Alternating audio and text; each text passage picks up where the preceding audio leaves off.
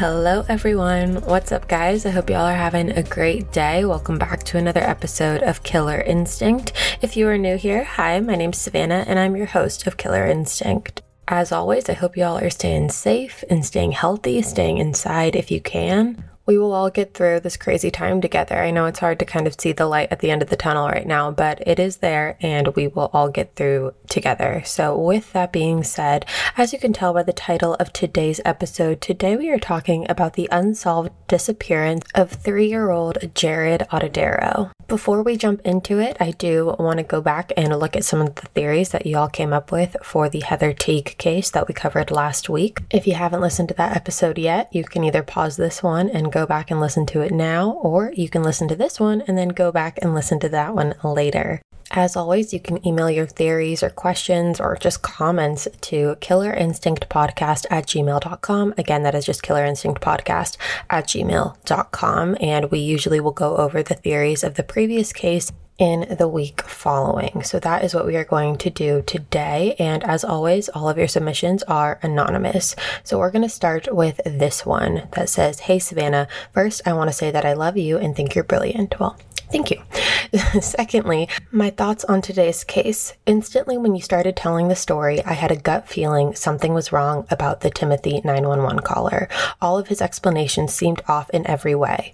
I personally question why anyone wouldn't call authorities as soon as you see something happen, as time is always of the essence in cases like this, especially when he knows the perpetrator has a gun and her life therefore was at risk. 25 minutes seems like an overly specific time to wait to call and report something and then know you're waiting that long. I also call into question this guy's character as he looks through his binoculars at people on the beach, which honestly sounds like the creepiest thing ever and kind of terrifies me. So that was the first submission. And honestly, I did see a reoccurring theme in my YouTube channel video that I did on this case, as well as a lot of the theories that you guys sent in, and that was was the fact that everyone, mostly everyone, was very uncomfortable with the fact that Timothy, you know, spends his time or said that he wanted to do a quick scan of the beach and look at people through binoculars while they're sunbathing or tanning out on the beach in bathing suits. A lot of people, including myself, found that very, very bizarre. And yes, like we discussed in the case last week, you know, to wait 25 minutes is one thing when you don't really know what's going on, but to have witnessed the things that he had witnessed with Heather being dragged away at gunpoint by her hair, it definitely does make you question why he waited that long. Because based off of the series of events that he said that he witnessed, he knew very well that her life was at risk. So thank you for sending in that submission. So the second one we are looking at is from someone who says, quote, I completely agree with you on where you say Timothy might be involved. As you said, what are the odds that he's looking into his telescope and saw that that happened? What if, and this might be a little far fetched, but what if he was involved and he saw Heather come out to the beach often and maybe hired someone or told someone to hurt her or to take her? There's a high chance that it could have been Marvin and they made a plan and that's why he looked out at the perfect time but ended up getting worried because he realized that there were other people out there on the beach and they could have saw something or noticed it and would have reported it. So he just called up the police without whoever may have been involved in it and reported it himself and tried to stay on the investigation to make sure nothing was going to be put on him. In the phone call, he sounded really rushed, and I know anyone would be in that situation, but it seemed a bit sketchy to me. And he also seemed to know a lot of details, which kind of threw me off. And again, yes, you're going to need a lot of details to make a 911 call, but it seems a little weird to me. Another theory that came to mind was what if Heather was hanging out with the wrong people? What if she got involved in drugs and messed with people she shouldn't have, and those people needed to get revenge. Also, it's really messed up that they didn't let the mother in on any of the details or paperwork, let alone the phone call, the 911 phone call. In my opinion, any biological parent or guardian should be filled in on the knowledge that the police have and not be pushed back and manipulated. This whole case is very confusing and puts a lot of questions to mind and really makes you think of what's real and what's not. End quote. So I completely agree with everything that she said. And I think it's a really good point, one that I didn't really think about that maybe Timothy could have been in on it with someone else. And it could have been, you know, we talked about maybe Marvin and Chris were working together, but what if Timothy and someone else were working together in order to abduct or hurt Heather? And we did touch briefly on the fact in last week's episode that Heather was known to kind of hang around not the best crowd and sometimes got herself caught up into situations that she shouldn't have been. And we also mentioned that Heather did have mutual acquaintances between Marty and Chris. And just strictly based off of the information that we've talked about in that case, it doesn't seem like those would be the type of people that you would want to have mutual acquaintances with and you would want to be affiliated with. Another theory we have is from someone who said, quote, I believe that Timothy was involved in Heather's disappearance, and the only reason he said anything in the first place was either to describe someone else as the main suspect or just get on, on the police's good books. Why would all of a sudden you look out at the beach through your telescope? He was just about to eat his food. Also, why would you wait? That just sent alarm bells through my mind. So I think it's a very safe bet to say that a lot of people have their suspicions about Timothy, and what Timothy did was very you know, questionable. A lot of the things that he's done is very questionable throughout this entire case. Him waiting 25 minutes, him looking through the telescope, just in general, being so involved in the investigation with the police. And we've seen tons and tons of cases where the person responsible likes to be in on the investigation, and it's just their sick and twisted way of feeling like they have the control again or playing a game. It's just, it's all very bizarre. So I do agree that a lot of Timothy's behavior is very questionable and suspicious. And the last theory that we are going to look at is from someone who says, quote, Hey Savannah, I'm a huge fan. Your podcast and YouTube videos have kept me very entertained during self-isolation. I have a theory for the Heather Teague case. I find it very unusual that Timothy looks at people on the beach with his telescope and he just so happened to look in the exactly right spot on the beach at the right time to see the abduction take place. I also believe that it is weird that he could have gotten such a very clear view view of the abductor through the telescope. I believe that Timothy was watching Heather on the beach that day and had taken an interest in her and abducted her himself. He then traveled back to his house and called the police, and that's why he took 20 minutes to call them. He stayed very active in the investigation to pol- keep police off of his trail.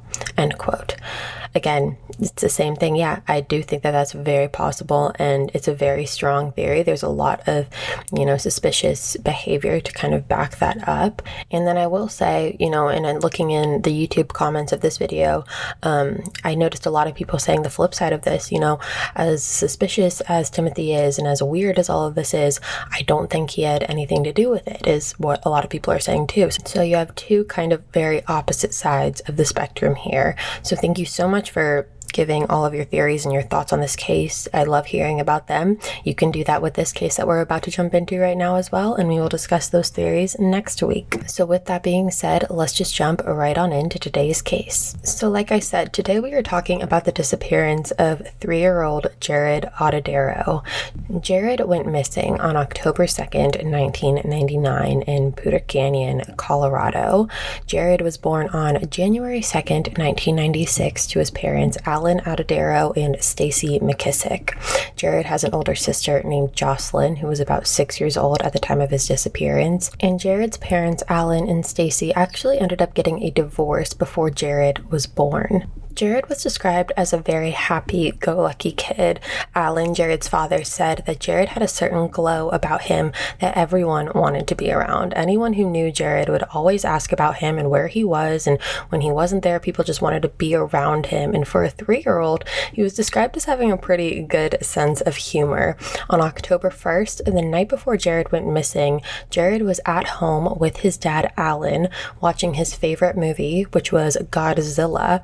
And Alan said that he was extremely exhausted after a long day of working, but Jared wouldn't let him go to sleep because Jared wanted his dad to stay up and watch Godzilla with them. Jared's father, Alan, actually owned a resort in Poudre Canyon, Colorado called the Poudre River Resort.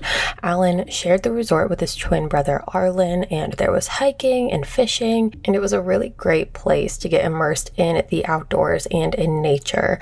And for the most part, the resort would be rented out to larger groups of people who wanted to do retreats and getaways and things like that. The resort had actually been purchased about a year and a half before Jared's disappearance parents by Jared's father and his uncle. Alan actually lived on the site of the resort, and how it worked is there was a convenience store on site that sold like food and snacks and things like that. And at this convenience store, there was actually an apartment in the back of it, and that is where Alan and his family lived. So that's where Jared stayed, it's where Jocelyn stayed, that's where they would all sleep. Alan was really excited when they bought this resort because he really loved the idea of him and his kids all being together and experiencing nature together. Alan was someone who was a very outdoorsy type of guy. He loved nature and he wanted his kids to be able to experience that as well. And he wanted to create memories with them as a family. So purchasing this resort was a really, really exciting time for him and his kids. The morning of Saturday, October 2nd, 1999, started off as any regular morning.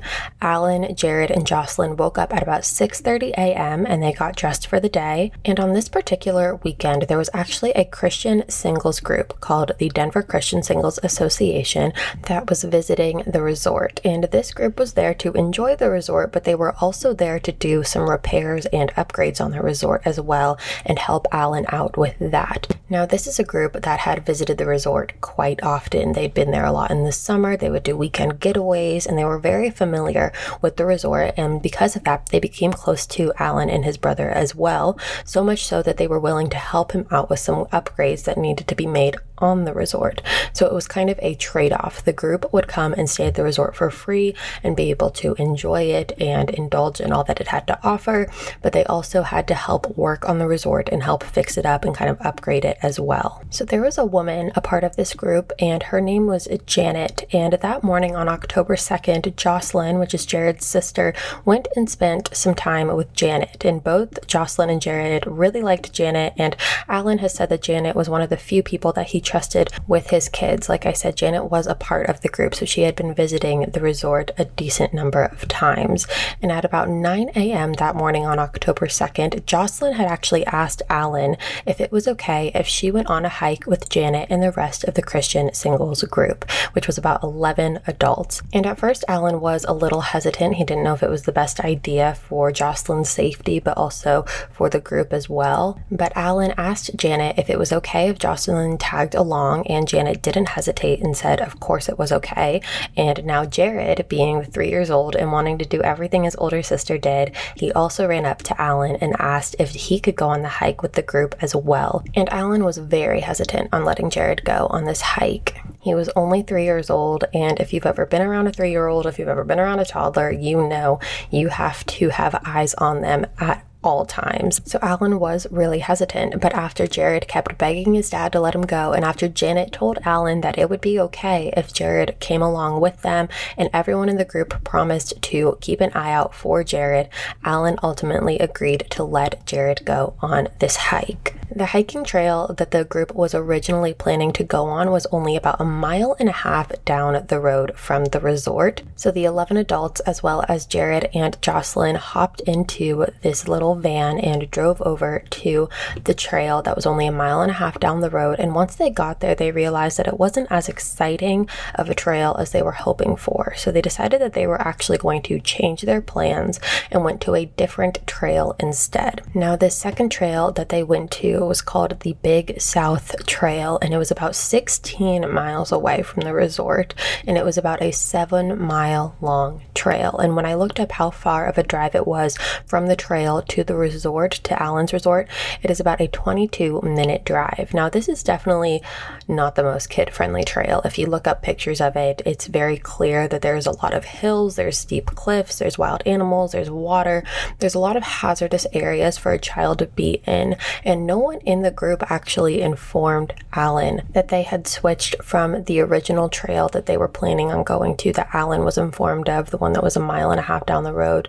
No one in the group told Alan that they were changing their plans and heading to the big South Trail instead. And a couple hours went by, but according to Alan, he just thought, you know, maybe they're just having a good time. No news is good news, and he would just see them all when they came back after they were done. Now, after a couple hours had passed since the group Jocelyn and Jared initially left, Alan was sitting in his apartment when two women from the group and the manager of Alan's resort barged into his apartment and told Alan that something had happened to Jared. Now, Alan at this point goes into full on panic mode, as any parent would do, but the two women kept on telling Alan, Jared is okay. We just can't find him. Now, this is a strange statement to make because how do you know if Jared is okay if you can't find him? But I definitely think they said that because they just wanted to keep Alan's panic levels at a minimum. Now, at this point, Alan still thinks that Jared and the group of the Christian singles went to the small trail a mile and a half down the road that was a small area, mainly flat and not as dangerous. And when he realized that the group's plans had changed and they actually went to the Big South Trail instead, that is when the panic really set in. So Alan actually drove over to the resort and got onto the trail and just started running. He started running through the trail, calling out Jared's name. And Alan at first thought that maybe Jared was playing hide and go seek. You know, he's three years old. Maybe he just thinks that this is a game. And Alan thought by hearing his dad's voice, he would realize that he needed to come out from wherever he was hiding. But after running through the trail and calling out Jared's name multiple times and still not getting a response, Alan realized something bad had happened. And at this point, the manager of the resort had actually called search and rescue and the police when Alan was driving over to the trail. And while Alan was at the trail, all of the authorities showed up and started their search. So, when authorities arrive, the situation is really starting to set in. The reality of the situation is starting to set in for Alan. And the next question that he had was, What in the world happened? How does he let his son go off with 11 adults who all promise that they are going to keep an eye out on Jared? And then Jared just goes missing. Alan's question was, How did it get to this? Who was watching Jared? Or where was Jared when all of this happened? So, this is the story that we have to go off of. So, according to the 11 adults in the group, when they arrived to the Big South Trail, it was about 10 a.m. on October 2nd, and they split into two smaller groups when they arrived to the trail. There was a group that walked a little bit slower, and then there was the group that walked a little bit faster.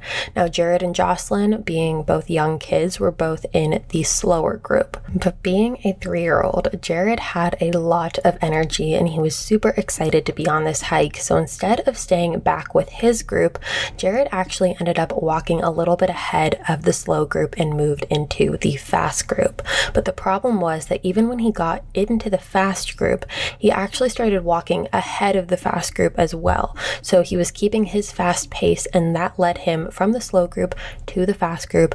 And then once he got to the fast group, he just kept going, and no one really seemed to stop him.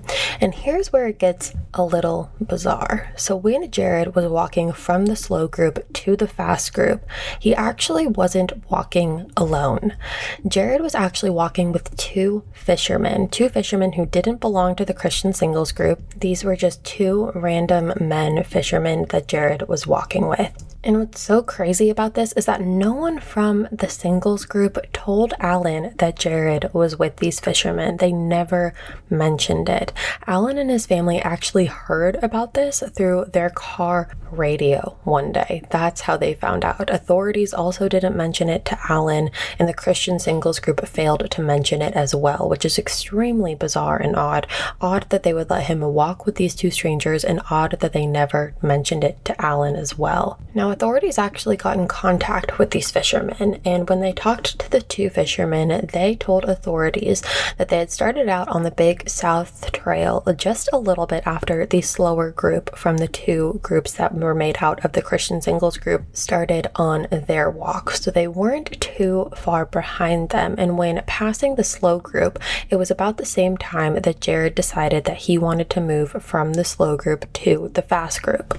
Now, Jared in general was a very sweet and friendly kid, and he loved to talk to everyone. And he was really fascinated by these fishermen, and he kept asking them all these questions and was really talkative with them. And because he really liked them, he kind of just continued walking with them past the fast group as well. Now, about a mile and a half into the hike, there was a fork in the road at a stop called Campsite 2. Now, when the fork in the road hit, the fishermen needed to go one way to get to the water to fish, and Jared needed to go the other way with the group. Now, these fishermen said that they could physically see the fast group and that they were about 50 to 80 feet away from where Jared was standing, so they thought it was okay to leave him and walk on their way in the opposite direction.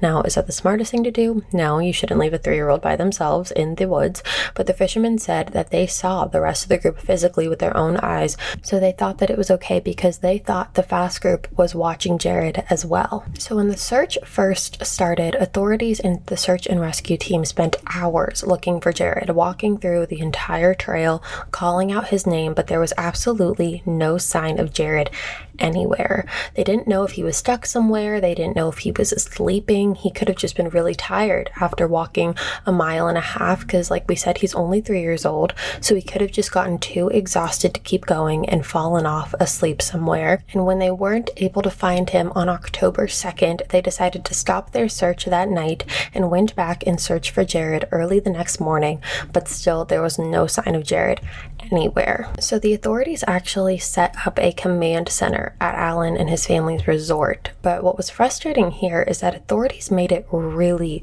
really difficult. And that's probably an understatement, and you will realize why as we keep going. They made it really difficult for Alan and his family to help in this investigation. Alan's family flew in from California to Colorado to try and help with the search for Jared, but authorities blocked off the entire trail, the entire Big South Trail, and wouldn't let Alan or anyone else in Jared's family in to try to help. And they didn't just not let them in, authorities actually threatened to arrest, yes, arrest Alan's family because they went up to the trail and asked police if they could go on the trail to help search. And then finally, authorities did reach a point where they allowed Alan and his family onto the trail. However, they had to have a police escort with them at all times, and when being escorted by a police officer through the trail, the Atadero family was stopped by the officer escorting them, who told them that they were causing a lot of problems for the authorities and that they couldn't do that anymore. Now, I understand having to conserve a crime scene and having to keep everything or wanting to keep everything in the exact same condition that it was in when the crime initially happened or when Jared's disappearance initially happened, but to go as far as to threaten to arrest the family for wanting to help search for their loved one is absolutely mind blowing. So, there was a man who actually worked in the military as a trained tracker. He was trained to track bombs, so he was specially trained and incredibly skilled at this. And he was actually just in the area at the time of Jared's disappearance, and he took it upon himself to try and track Jared. After all, this is like his specialty. He tracks bombs, and this man was actually staying at Alan's resort because it was the closest place to the Big South Trail. It was just the most convenient spot for him to stay at while trying to do this. And one day, while he was staying at the resort, he was getting food from the convenience store. And when he went up to check out and started talking to the cashier, he started talking about how tired he was and how exhausted he was because he's been working so hard on trying to track this three year old little boy. He told the cashier that he's a trained tracker and he does this for a living, and he's really been trying to put all of his efforts into trying and tracking Jared. Now, what this man didn't know at the time is that the cashier that he was talking to was actually Alan. And when the man found out that he was talking to Jared's father, he immediately told Alan that he needed to talk to him and show him something. So the two of them actually sat down together, and this man, this train tracker, basically drew out a map for Alan. And on this map, he drew out an X, and this X marked where this tracker, this train tracker, thought Jared was. Now, this man told Alan that he has tried to get to this spot, but authorities would not let him. He said he even asked the authorities to go there for him, but they still wouldn't do it. So Alan actually reached out to the authorities himself and asked for the authorities to look at the place where this man, who's a trained tracker, who this is his specialty, has marked where his son is. But authorities told Allen that there was a helicopter. They, when the helicopter did a search, they got a helicopter who searched overhead of the trail. And when the helicopter went and did that, they already flew over the area that this man thought Jared was. So technically, they had already searched it. And because the helicopter found nothing and the helicopter didn't see anything, the authorities said that it was a waste of time and they felt no need to go back there and look again. That to me is just so incredibly naive and so lazy. It's just blatantly lazy to say, oh, the helicopter who flew over didn't see anything. And who knows, you know, it could have been something that the helicopter missed because they didn't see it up as close as they needed to. I think to tell Alan that, first of all, he's not allowed on the trail without a police escort, but even with the police escort, they can't go back to that spot because the helicopter already flew over it and Jared wasn't there. So it's a waste of time. I just, that's, it's so frustrating. So there was a journal journalist who had actually gotten in contact with the sheriff of the department that was working on Jared's case. And this journalist was set to interview the sheriff. And during the same time that he was set to interview the sheriff of the department, the sheriff was also filming something with the Learning Channel. And when the sheriff and the journalist sat down to do the interview, for whatever reason, at the end of the interview, the sheriff thought that the cameras and the mics were off. So, this interview that the journalist did with the sheriff was obviously about Jared's case, and he tried to get as much information out of the sheriff as possible. And I guess because the sheriff thought that the mics were off and that the cameras weren't filming, after the interview, he said, quote, Are you as tired of hearing about this story as I am? End quote. And this was in reference to Jared's case. And this clip of the sheriff saying this horrific statement got leaked into the public. And once it did, and once people heard it, everyone was absolutely furious. The community was furious. The people from the sheriff's department were actually threatening to quit because they were so embarrassed that they were working under someone who seemed so cold hearted. And most importantly, Jared's family just felt so lost and heartbroken and hopeless because this was the person who was supposed to be leading the investigation and the person who was supposed to be at the forefront of finding Jared. And here he is, only three weeks into Jared's disappearance. Mind you, we're not talking, I mean, it wouldn't be okay regardless of the amount of time, but we're not talking that this has been going on for years and years and years. We're talking three weeks.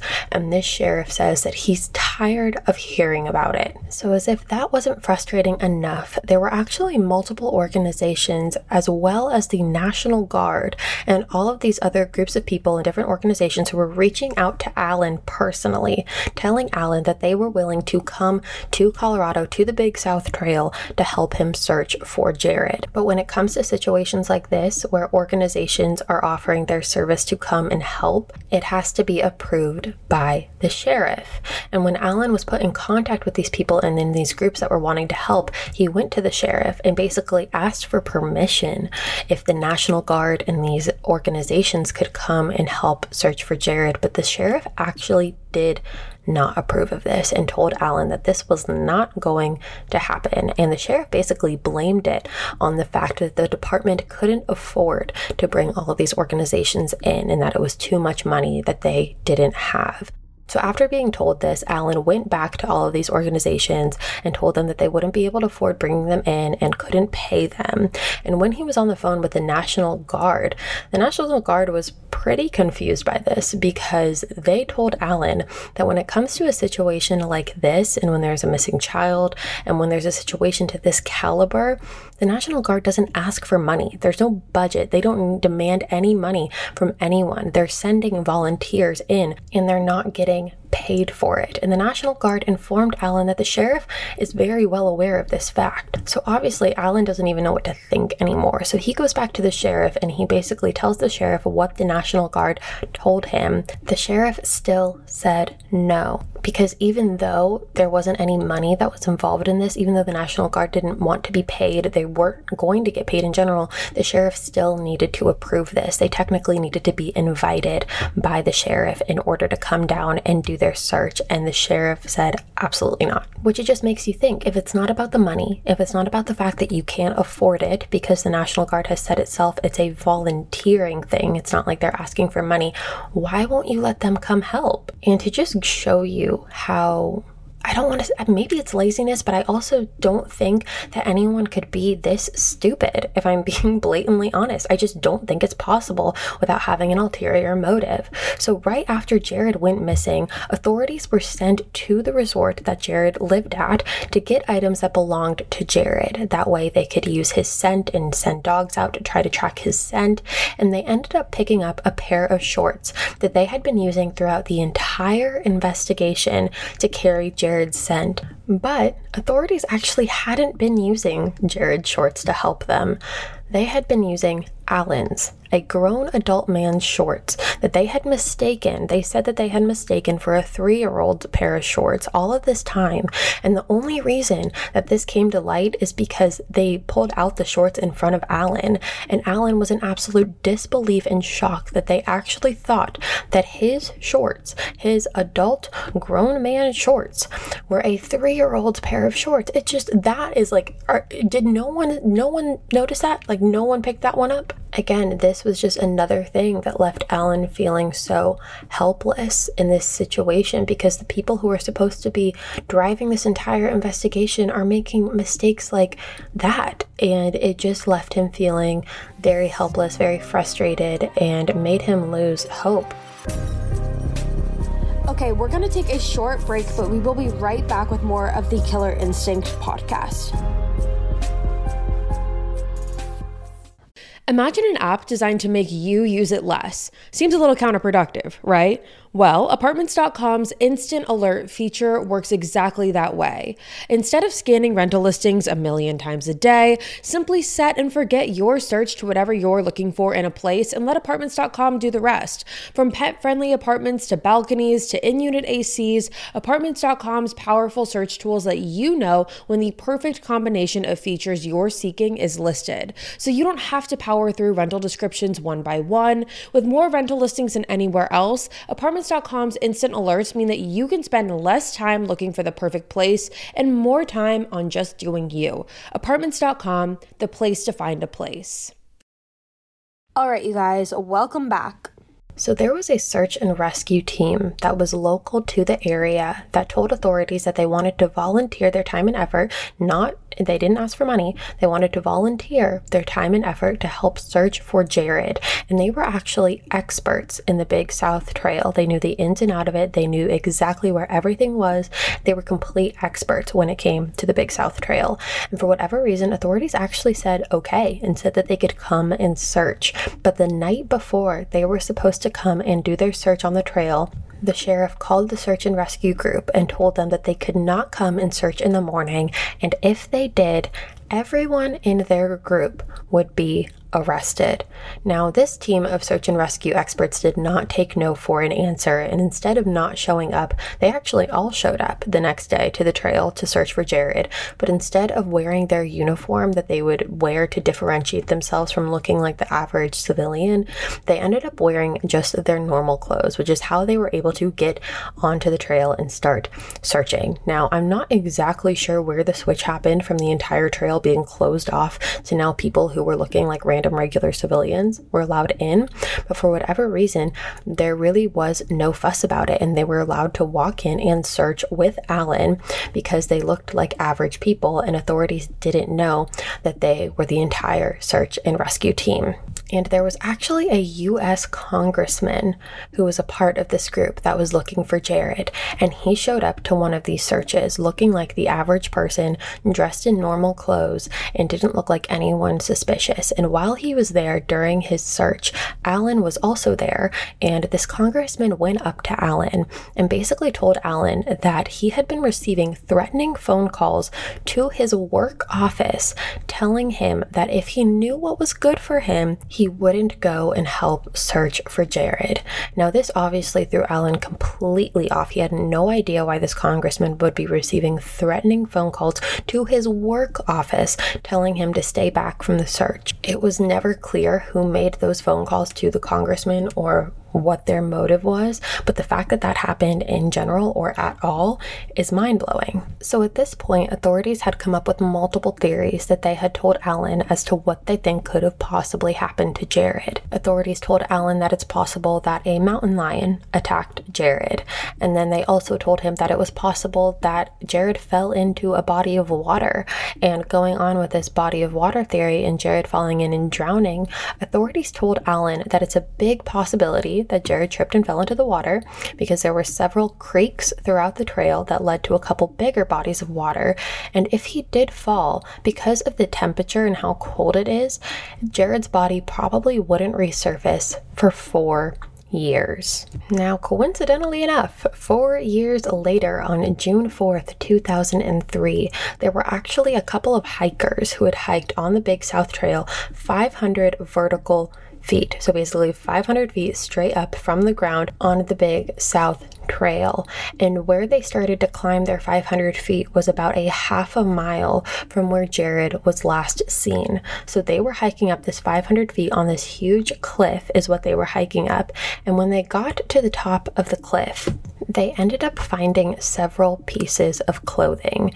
And it was clear when they were up there that the clothing belonged to a child because it was smaller articles of clothing, and the hikers assumed that something very wrong was going on here. There was something very off about the whole situation. So they decided to call authorities. And when authorities arrived to the scene where the hikers were, they were able to positively identify the clothes that were found on top of this cliff were the same clothes that Jaryd was wearing the day that he went missing. The clothing that was found was a pair of blue and red jogger pants. They were kind of like a sweatpant material, as well as a sweatshirt and a pair of sneakers.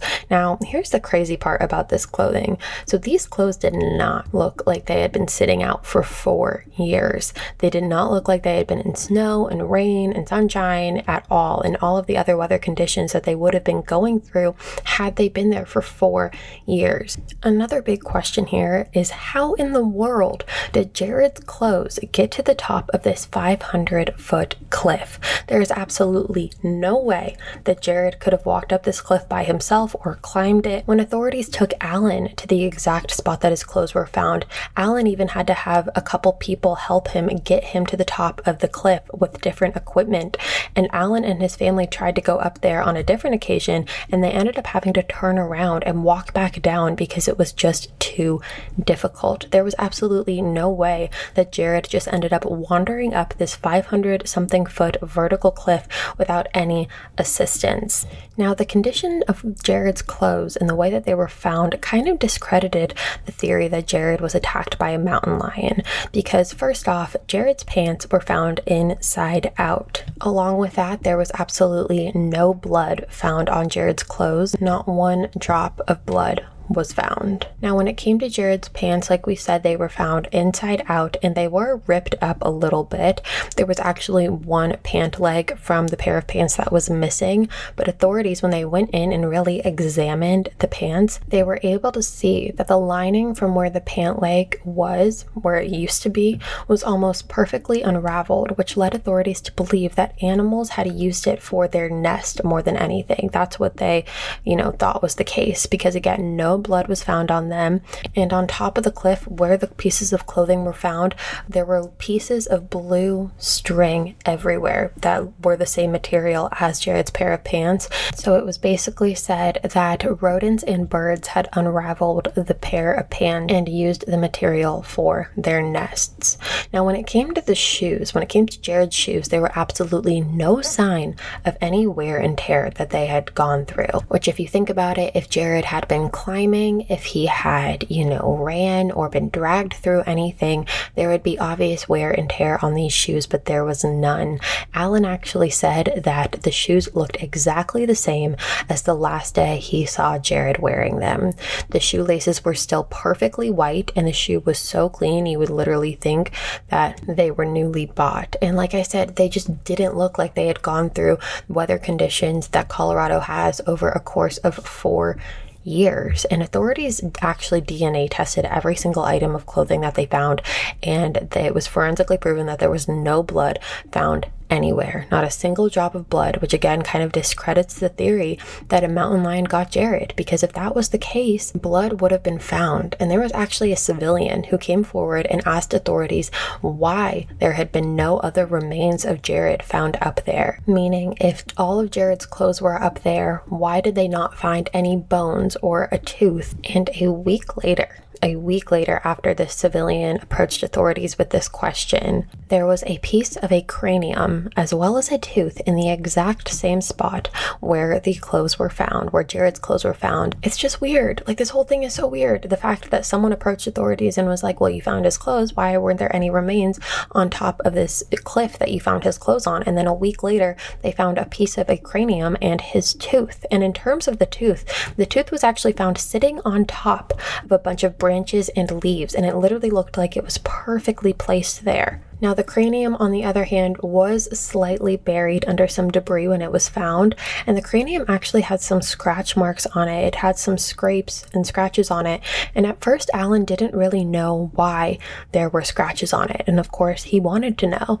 And there was actually a woman who reached out to Alan via email, and email was the only way that the two of them talked. It was never on the phone, never in person, never anything like that. And this woman told Alan that she was an expert expert. This was what she did for a living. She was an expert in artifacts and bones. And Alan said that at first this woman seemed like she really wanted to actually help Alan and figure out what had happened. So she told Alan that skulls get scratched like that, like the one found on top of the cliff when it hits rocks as it goes down the river. So basically, she was saying that happens when a skull gets dragged at the bottom of a riverbed and it hits rocks and different things like that. That's what causes it. And she also told Alan that the reason that these remains were found at the top of a 500 foot vertical cliff was because there was a flood that caused the water to rise up so high and the remains just happened to land on this cliff. Now, Alan knew there was absolutely no way that there was a flood that rose 500 feet. Absolutely no way. First of all, he would know about it, he would remember it. Second of all, that would be one of the biggest natural disasters ever. That is absolutely crazy talk. And when Alan went back and told this woman that there was no way that that could have been the case, Alan said that she was very wishy washy with her information after that. And she told Alan that she was going to need a map of where everything was found. And Alan actually gave her that. And after Alan gave her this map, this woman actually stopped responding and deleted the email thread between the two of them. And luckily, Alan kind of felt like something suspicious was going on. So he ended up copying and pasting all of the emails into a document so he had it for his records before the woman ended ended up deleting it. And do you guys remember where the trained tracker mapped out the X as to where he thought Jaryd would be? The trained tracker who told authorities to go check out this spot and they refused to? Jaryd's clothes, as well as the remains that were found, were all within 35 feet 35 feet of where the trained tracker said that they would be. So now it was time to do DNA testing on the piece of the cranium as well as the tooth in order to officially confirm that they belong to Jaryd. So when the authorities sent off these two pieces of remains, DNA testing for both remains came back to have an 86% chance of belonging to Jaryd. Now, because of how much at this point Alan just did not trust the police department that was working on this, he actually wanted to take take matters into his own hands, which I think is incredibly smart.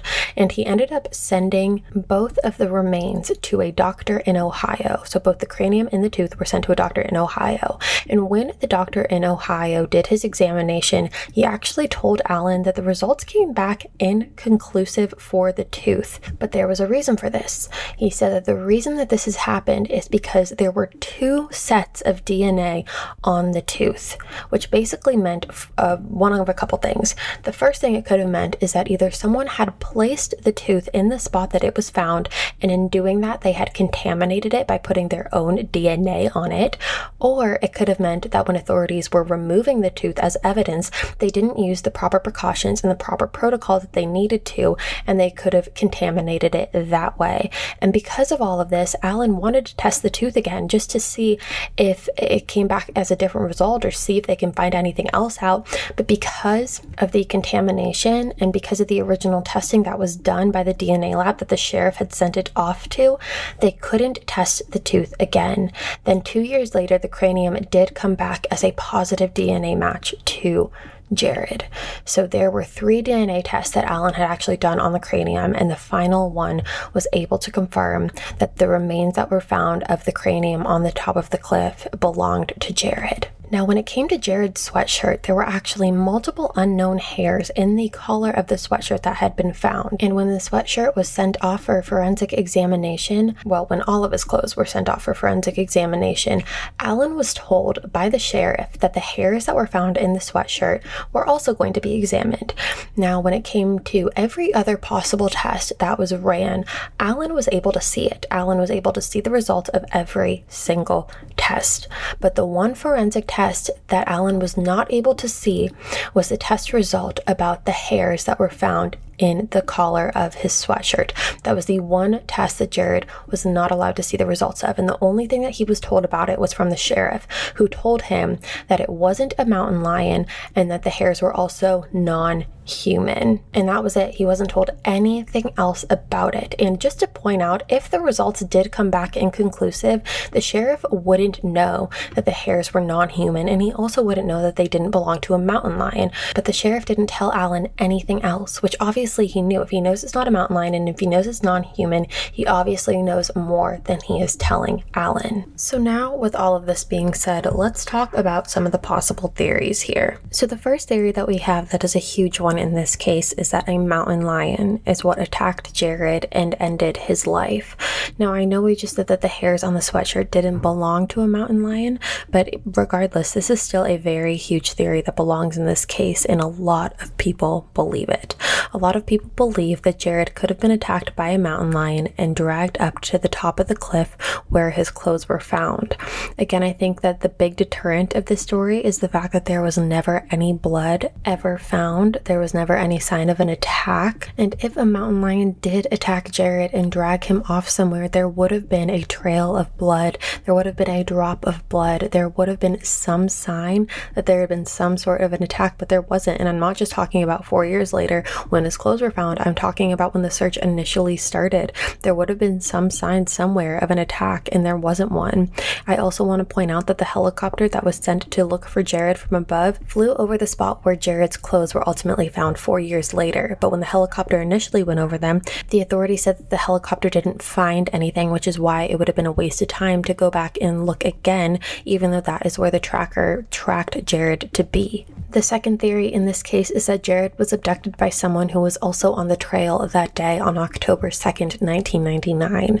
There was a ranger, a ranger who was doing a tour of the trails the same day that Jaryd went missing. And this ranger actually claims that he believes that he saw Jaryd during the time frame that he went missing. He claims that he saw Jaryd walking with an older man, and Jaryd kept on trying to walk away from the man that he was walking with. But every time he would do that, the man would grab Jaryd and bring him back closer to him again. Now, we don't know if this is Jaryd, but the ranger did think it was a little strange, but he also thought that this was just a little boy, a three year old, having an upset moment in a little bit of a tantrum. So he just let it go and he didn't think that there was anything to worry about.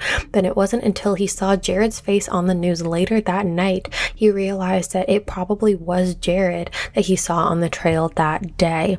Weirdly enough, though, the authorities to this day have never questioned this ranger about what he saw on on the trail and never followed up with him and never asked him any questions and never followed up with him about any of the information that he had.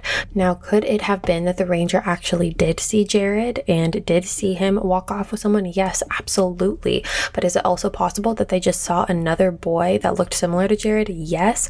But the thing is, we don't know either way because the authorities never followed up with this ranger about it, which is mind blowing to me. I just don't understand that. So, the third theory in this case is that the sheriff's department is in one way or another behind behind Jaryd's disappearance. Now, whether that is that they are covering up for someone that they know was responsible for it, or whether they had a friend or a family member know someone, or someone who worked at the police department was directly responsible, because the fact of the matter is, is that this department was so reckless in their search and almost just so angry throughout the entire investigation, and they were threatening family members and threatening people who tried to help and offer their search efforts for free volunteering from the National Guard and other organizations that just wanted to help look for Jaryd, to telling the congressman or for someone to tell the congressman if he knows what's good for him, he won't show up to the search and to deny search efforts from the people who are trained in that trail the most. It just makes you wonder why. Like, why are they so against having people look for Jaryd? All of their behavior has definitely been suspicious and has definitely made it seem like this could possibly be a cover up. The fact that the authorities told Alan that if Jaryd fell into the water, that nothing would probably be found of him until four years later, to then four years later, Jaryd's clothes being found on the top of this 500 foot cliff, that there is no way that he could get on top of himself, and his clothes looked in almost perfect condition. I do want to point out that Jaryd's t shirt, the t shirt that he was wearing the day of his disappearance, has never been found, but they did find his sweatshirt and his pants and his shoes, but the t shirt was just never found to this day. It makes you wonder if Jaryd's clothes were planted there and placed there, and the fact that they found the clothes and then didn't find the remains when they found the clothes, and then a week later, after someone pointed out why weren't there remains up there, then a week after that, the remains are there. Like it's just it's so bizarre and it just feels too coincidental to actually be coincidental. And I just want to know what you guys think about this case because it's such a huge question mark to me. I think there's so much strange behavior throughout the entirety of this case when it comes to the evidence and when it comes to contamination and when it comes to the basics of just trying to search for Jaryd. There is so much shady business going on that I just really don't know what to believe. I personally don't think that I believe the mountain lion theory. I think that it is too far fetched because I feel like there would have been some sign of an attack. You had so many people searching that trail that day. Why did no one see any sign of a mountain lion attack? It's a big trail and there is a lot of wildlife on that trail, but no one ever reported seeing a mountain lion within the days following or that same day. It was never reported. I think that there was foul play involved in this case in one way or another, and I think that it's just bizarre how the authorities have handled this whole situation. But I'm very curious to know what you guys think. So let me know by either DMing me or you can email me at killerinstinctpodcast at gmail.com and we will go over your theories next week. Let me know what you think. And with that being said, you guys, that is all all for me today. Thank you so much for tuning in to another episode of Killer Instinct. If you are new here, hi, my name's Savannah. I am your host of Killer Instinct. We post new episodes every Wednesday here, and you are not going to want to miss it. So make sure you are subscribed wherever you are listening. And that is it for me today, you guys. I will see you next week with a brand new case. And until then, stay inside, wash your hands, stay safe, and I'll see you in a bit.